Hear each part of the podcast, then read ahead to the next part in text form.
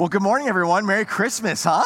You can tell I'm excited. It's a little early, we understand, and I like that. It's wonderful. We start this new series. It's not just a Christmas series. It's a series on the entire Gospel of Luke that we will begin today. But this first chunk is our Christmas series as well, with a thrill of hope. I'm looking forward to going through all of the Gospel of Luke, and we're even thinking about going then straight into the book of the Acts of the Apostles, which were both written by the same guy. It's kind of one big story. I'd even encourage you to start now just reading all of it. Read all of it, all the way from here in Luke 1 to the end of Acts 28, and just get the big story of the story of Jesus and the story of the church in its beginnings. And it's going to be, I think, so great just to dig deep into all of what happened in the life of Jesus. Everything he said, the way he lived, all of the miracles that we see, and of course, the big picture of his birth, life, death, and resurrection. And so I'm looking forward to this time as we go through the entire Gospel of Luke. Now, this title, A Thrill of Hope, is not a line from the Gospel of Luke, although the concept of hope is a through line through this gospel. I think as we know, as we will see here, as we look in these first four verses today, but a thrill of hope is a line from this song, O Holy Night. How many of you, this is, O Holy Night is your favorite Christmas carol? It's like number one for you. I bet it's kind of a lot, actually. Yeah. How many of you, it's on your maybe top three at least? Keep your hand up. All right. How many of you don't do rankings of Christmas carols and you're like, what are you doing? Okay, yeah. It's like, I think this is a song that people love, and I do. I love this song. It's deeply meaningful. It seems to always be a moving moment at a Christmas Eve service or things like that. And it has these words, O holy night, the stars are brightly shining, the night of our dear Savior's birth. And then it has this line, long lay the world in sin and error pining. So we are living in these lives of sin. We know we've done wrong, and we're longing and pining for that hope, for that something more. Like, what is going to happen? How will this thing that is broken be made whole again? And then it says, till he appears. Jesus appears on the scene, and our soul feels the depth and the worth, the value of that. And that is what brings us a thrill of hope. We know we have hope for the life here and now, as well as for our eternity, because of Jesus. And then this world that had been weary and tired and exhausted and drained and maybe hopeless can rejoice in him. So that is what this series will be. How can we find this hope in Jesus himself? As I said, digging deep into this book, this story, this true story written by a guy named Luke.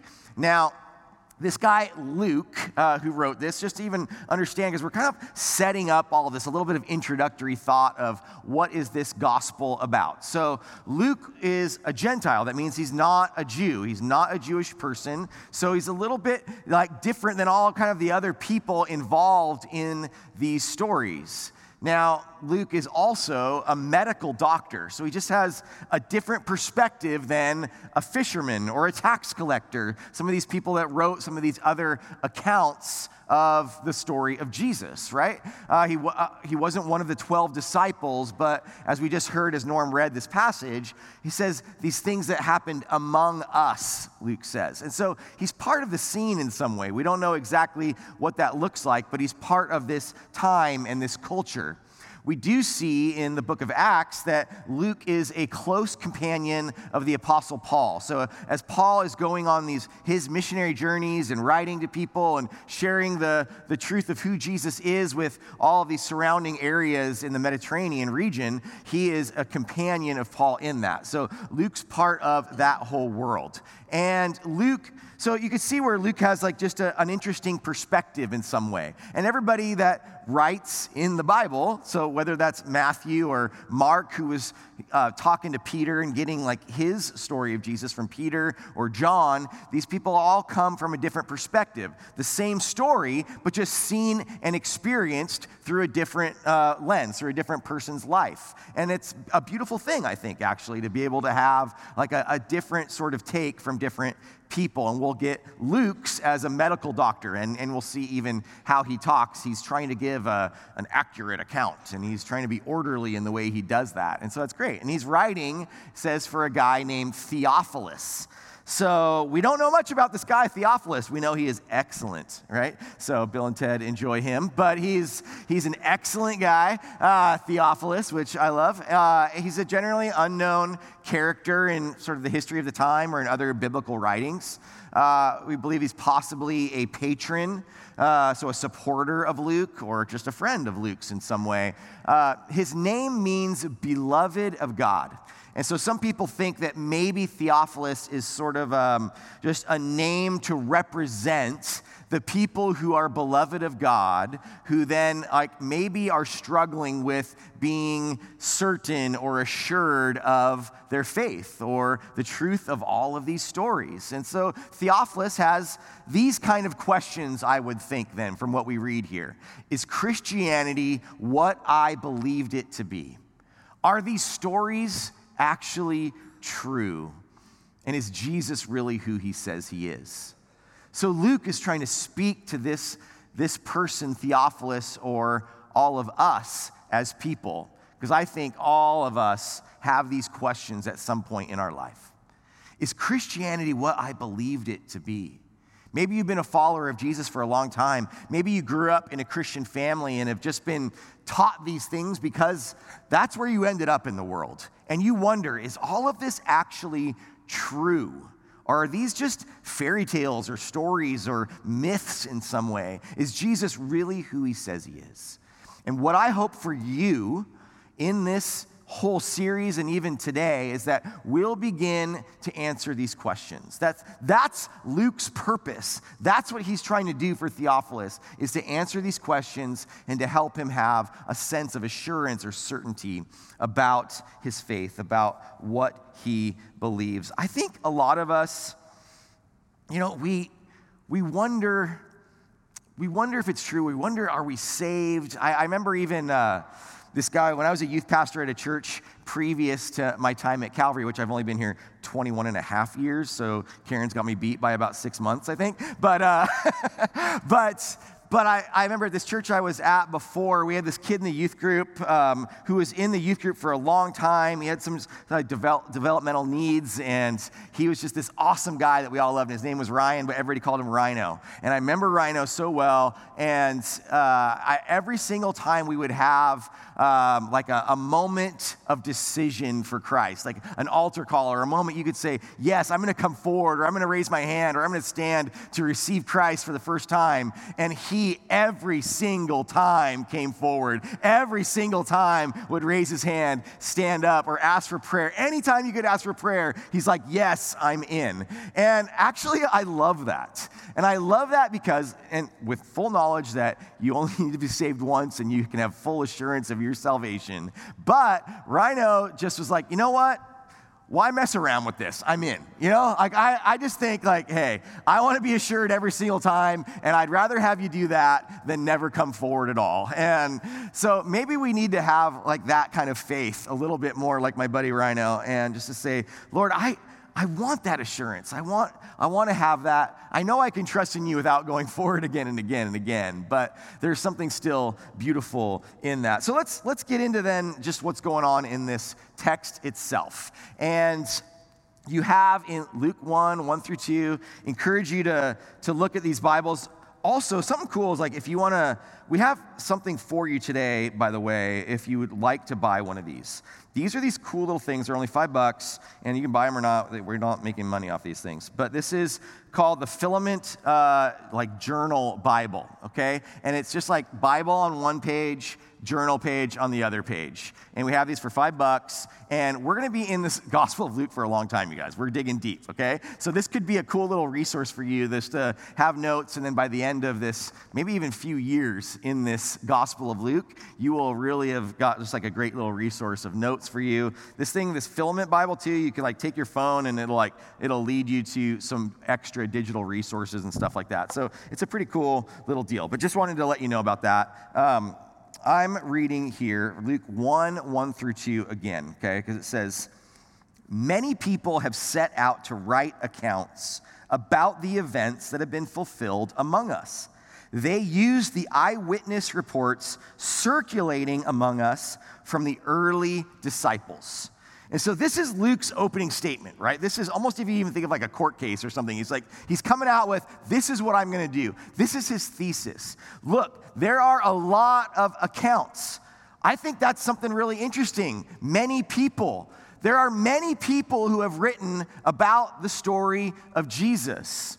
And so we know that there are a lot of these accounts circulating among the people of that region in that middle of the first century. And I think even there, it's interesting that you have all these different ones, some that were probably really great, like what would be Matthew and Mark and John's that were actually canonized as part of the scripture. And then there's probably other people writing stuff that weren't as good. You know, I think everybody's coming along and writing. I think about my wife, B, and I. Okay, so if we were to watch an event happen and then we both were to write an account about it, you would have very different and vastly different like value to each of them. So my wife is, I think she's very observant, let's say. She sees all the details in things, and she's also a person that teaches how to write every single day of her life. So she's a good writer, understands writing, would write you, I think, something really great. And I think she also has a really good memory. Now, me, on the other hand, you can trust me with your secrets, okay? You can trust me with your secrets. I will hold them in confidence because it's likely I might forget about them a few hours later. Just because, even when it comes to, babies being, someone's pregnant or engaged or something like that, and it's B, I feel like finds out, 2 months later from when I knew about it because I just forgot to say anything about it when I came home. I recognize that's sort of like a male issue in general, but that's also mine. Now, I think I'm an okay writer. I probably would remember all the jokes and the funny things that happened more than the serious parts. And then I just feel like my memory is not as good, the details. I would never remember someone's eye color. I just am terrible at that kind of stuff. And so you could see even with the two of us, she's going to have a gospel account that will be included in the canon, and I would not. And so, and that's okay. I'm good with that. Maybe I'd have the first century joke book or something. I don't know.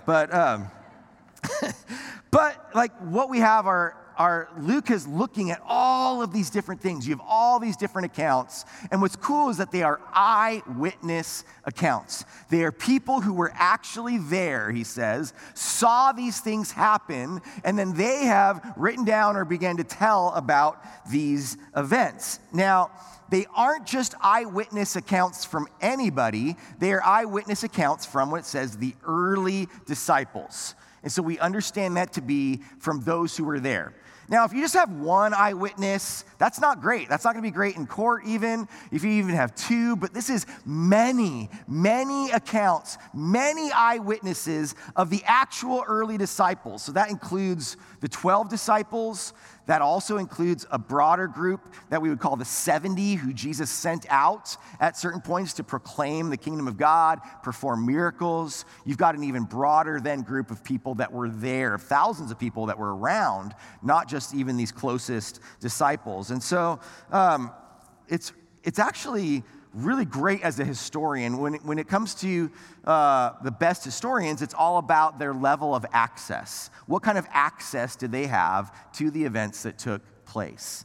Well, these people had access to the very people that saw what happened, and Luke is taking in all these different accounts. But even Luke says, among us, the things that happened among us, he says, not among them. So yeah, he's not a Jewish person or part of the 12, but he's somehow around. We don't know exactly, but he's somehow a part of this time and place and culture, and it's these events that happened among us. And I even think, like, we can then have like a sense of, okay, these are happening among us as well. We are part, like we are kind of grafted into this among us as we read these stories.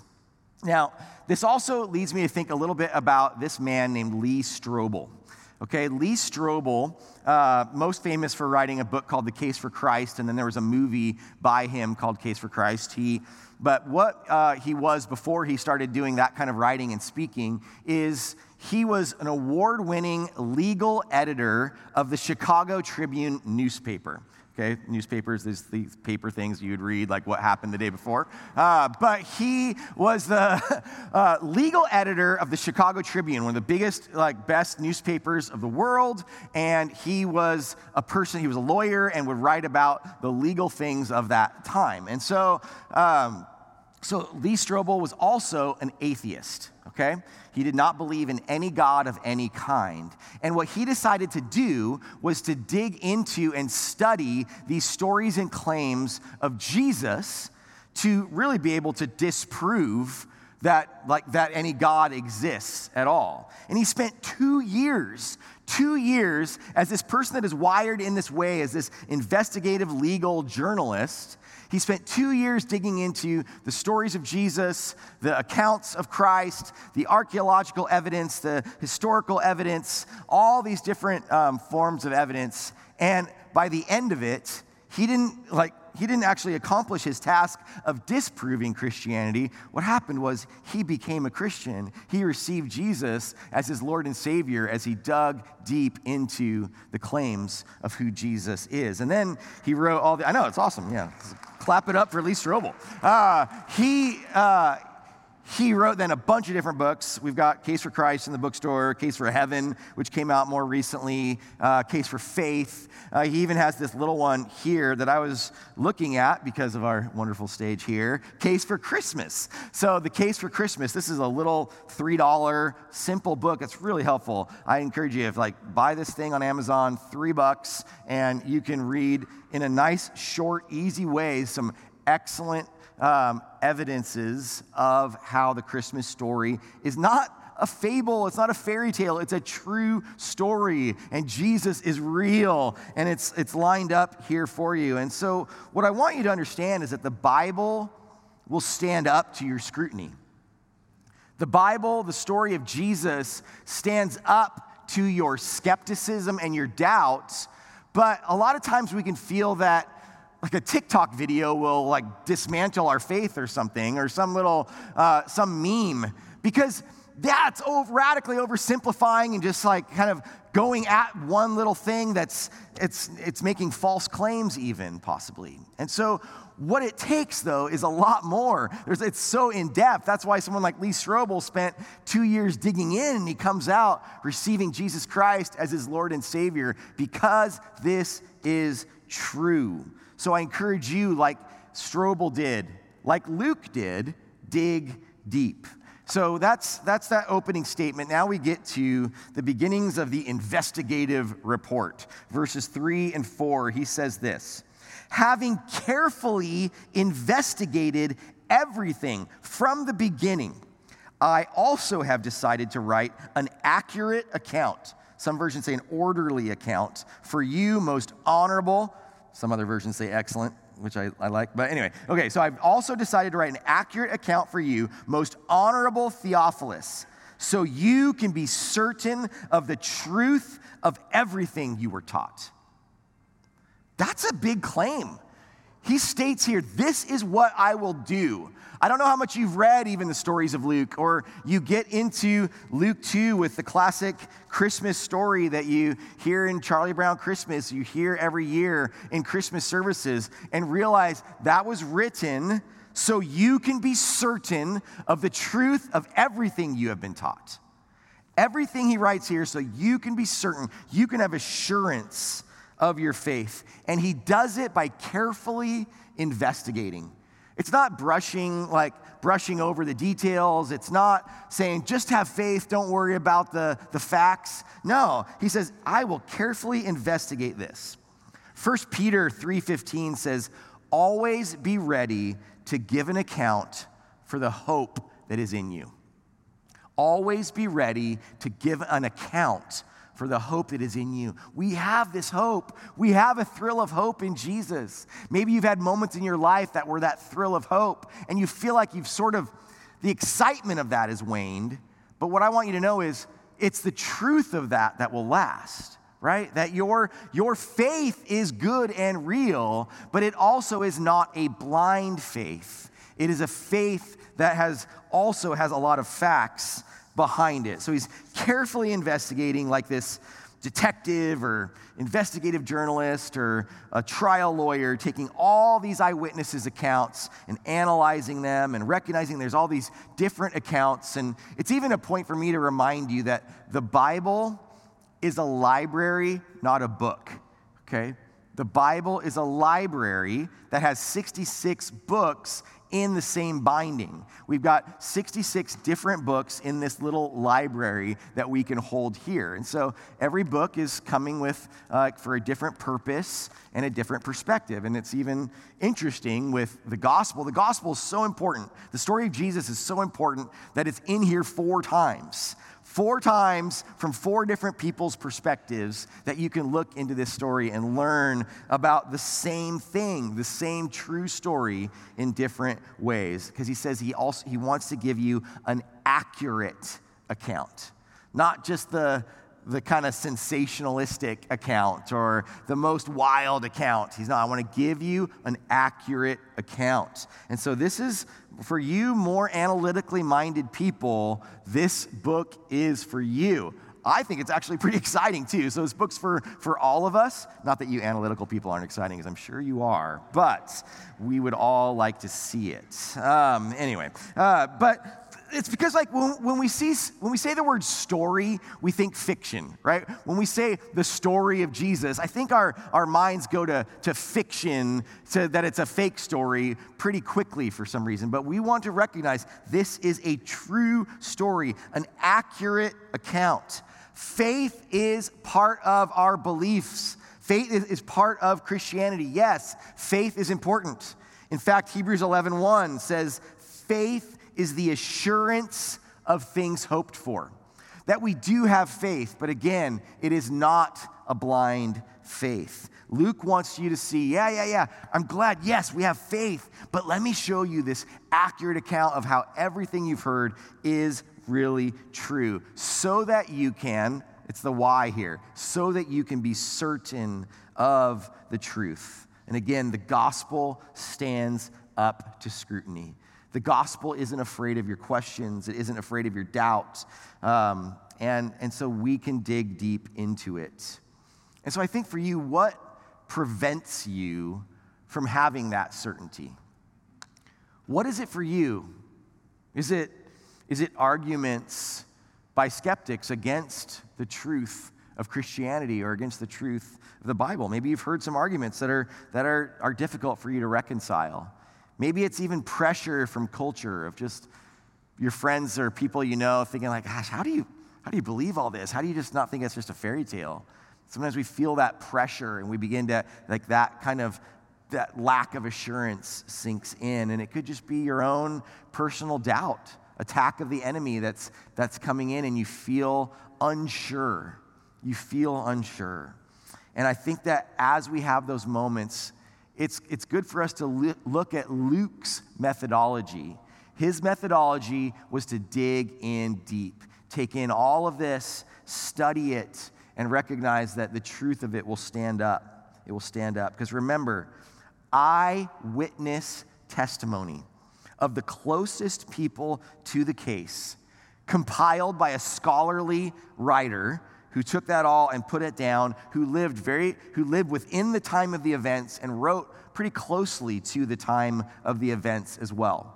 Some people will try to say, the Gospels are written so much later, they were sensationalized later on. They didn't really have all these miracles and things within them. One thing I think even in Luke's writings, it's important. Luke was, like, very analytical, and then you think about when Luke's gospel was written, plus, or the writing of his gospel, plus the book of Acts. Really close with Paul. He doesn't write ever in the book of Acts or anywhere about the death of Paul, which was probably around the year 62. It was around the year 62 when Paul died. You've got a few years later in the year 70 was when the entire temple in Jerusalem was destroyed and ransacked and burned by the Romans. He doesn't write about that. He doesn't write about the death of Paul. So I'm thinking it's got to be then before that year of 62 at some point, which is, and then likely even earlier than, it's not at the year 62. And so you've got this account that is compiled at its latest about 30 years after the death of Jesus and resurrection of Jesus. And even like the scholars that would put it at its longest would say 40 to 50 years later. And then those same historians would look at other stories like the biography of Alexander the Great, okay? We're doing a little like hard apologetic stuff here, okay? But Alexander the Great had a biography written by Plutarch that's kind of thought of as the most trustworthy, reliable one. It was written 400 years after his death. And yet these gospels are written so much closer, especially Luke's, I believe. And you think 20, 30 years ago, you can have these eyewitnesses still around. You can analyze this without being so far removed. You can do this without sort of legend starting to creep in to all of it. And so the account of Luke is accurate. It's accurate. And he's compiled it, and it's, what I mean by accurate too is it's actually real. It happened. All of these miracles happened. The virgin birth happened. The death and resurrection of Jesus Christ actually happened. I want to assure you of your faith, that you can have certainty of what you have placed your faith and trust in. You probably are wondering, like, what am I supposed to do with my life, and what's going to happen to me when I die?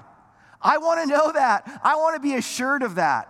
And we can be assured of that as we read in this Gospel of Luke, and we find these true stories of Jesus, that we place our hope in Jesus himself. He is powerful. He is wise. He is strong. But guess what? That doesn't matter. He is God. Jesus is God. He claimed to be God, and he proved himself to be God, and he proved himself to be the one that can forgive us of our sins and make us right with God. It is only through him, and we can be certain of that hope that we have as we read. Hope in the Greek means expectation, trust, and confidence. Our hope is that we can have trust and confidence in Jesus and in Jesus alone. And so my hope for you in this series and my hope for you today is that you would have an assurance of your faith as we dig deep. But I challenge you. If you need to dig deeper, do it. Go for it. Read the books. Study it. Go into it really hard and see how the claims of Jesus stand up. So we will take this journey together through this book, and I hope for you to have that as we take this journey together. But I believe that you can have that today as well. You can have that hope assured today as well. Because I ask you, how certain do you feel of the truth of Jesus? Where is your hope? If your hope is in anything other than Christ, it's honestly a worthless hope. He is the only source that we have of true hope for today and for what happens to us when we die, where we will spend eternity. So consider your life right now. What have you placed your hope in? I'd even ask you right now just to kind of put things down, maybe just even close your eyes.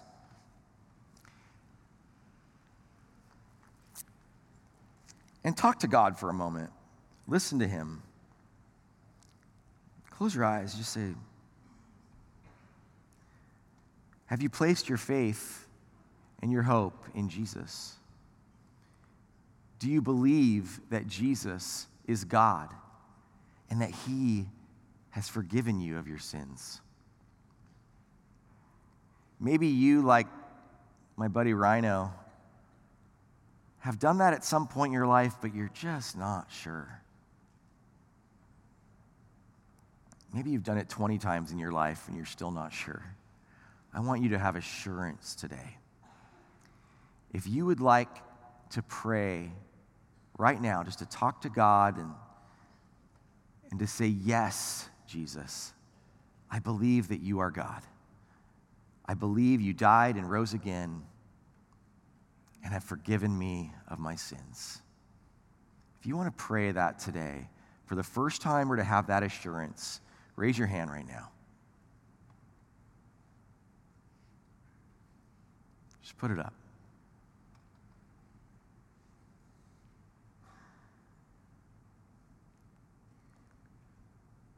If you lack that assurance today, let's pray. Let's talk to God. Let's have that assurance. Let's have that hope.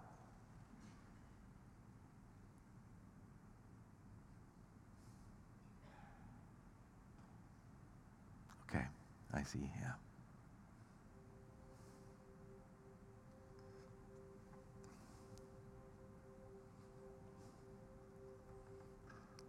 So pray with me now. Those of you that raised your hand, if you're a little scared to raise your hand, you can also pray.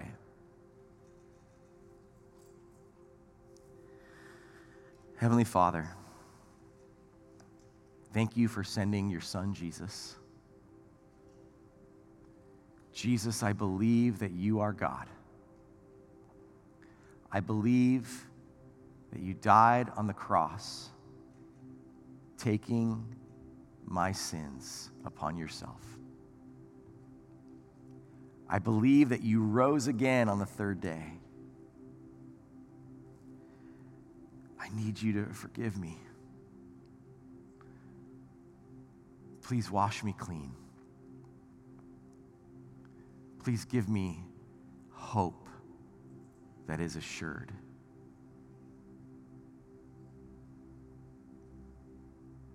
If you prayed that today, that's the beginning. It's the beginning of a life with Jesus. It's the beginning of a life growing in your faith. And if you are someone else out there that just needs to have that faith built up again, I pray over you now. In the name of Jesus, God, bless my brothers and sisters with hope. Hope that has assurance. Hope with certainty of truth of who you are, Lord. And I pray that in Jesus' name, amen.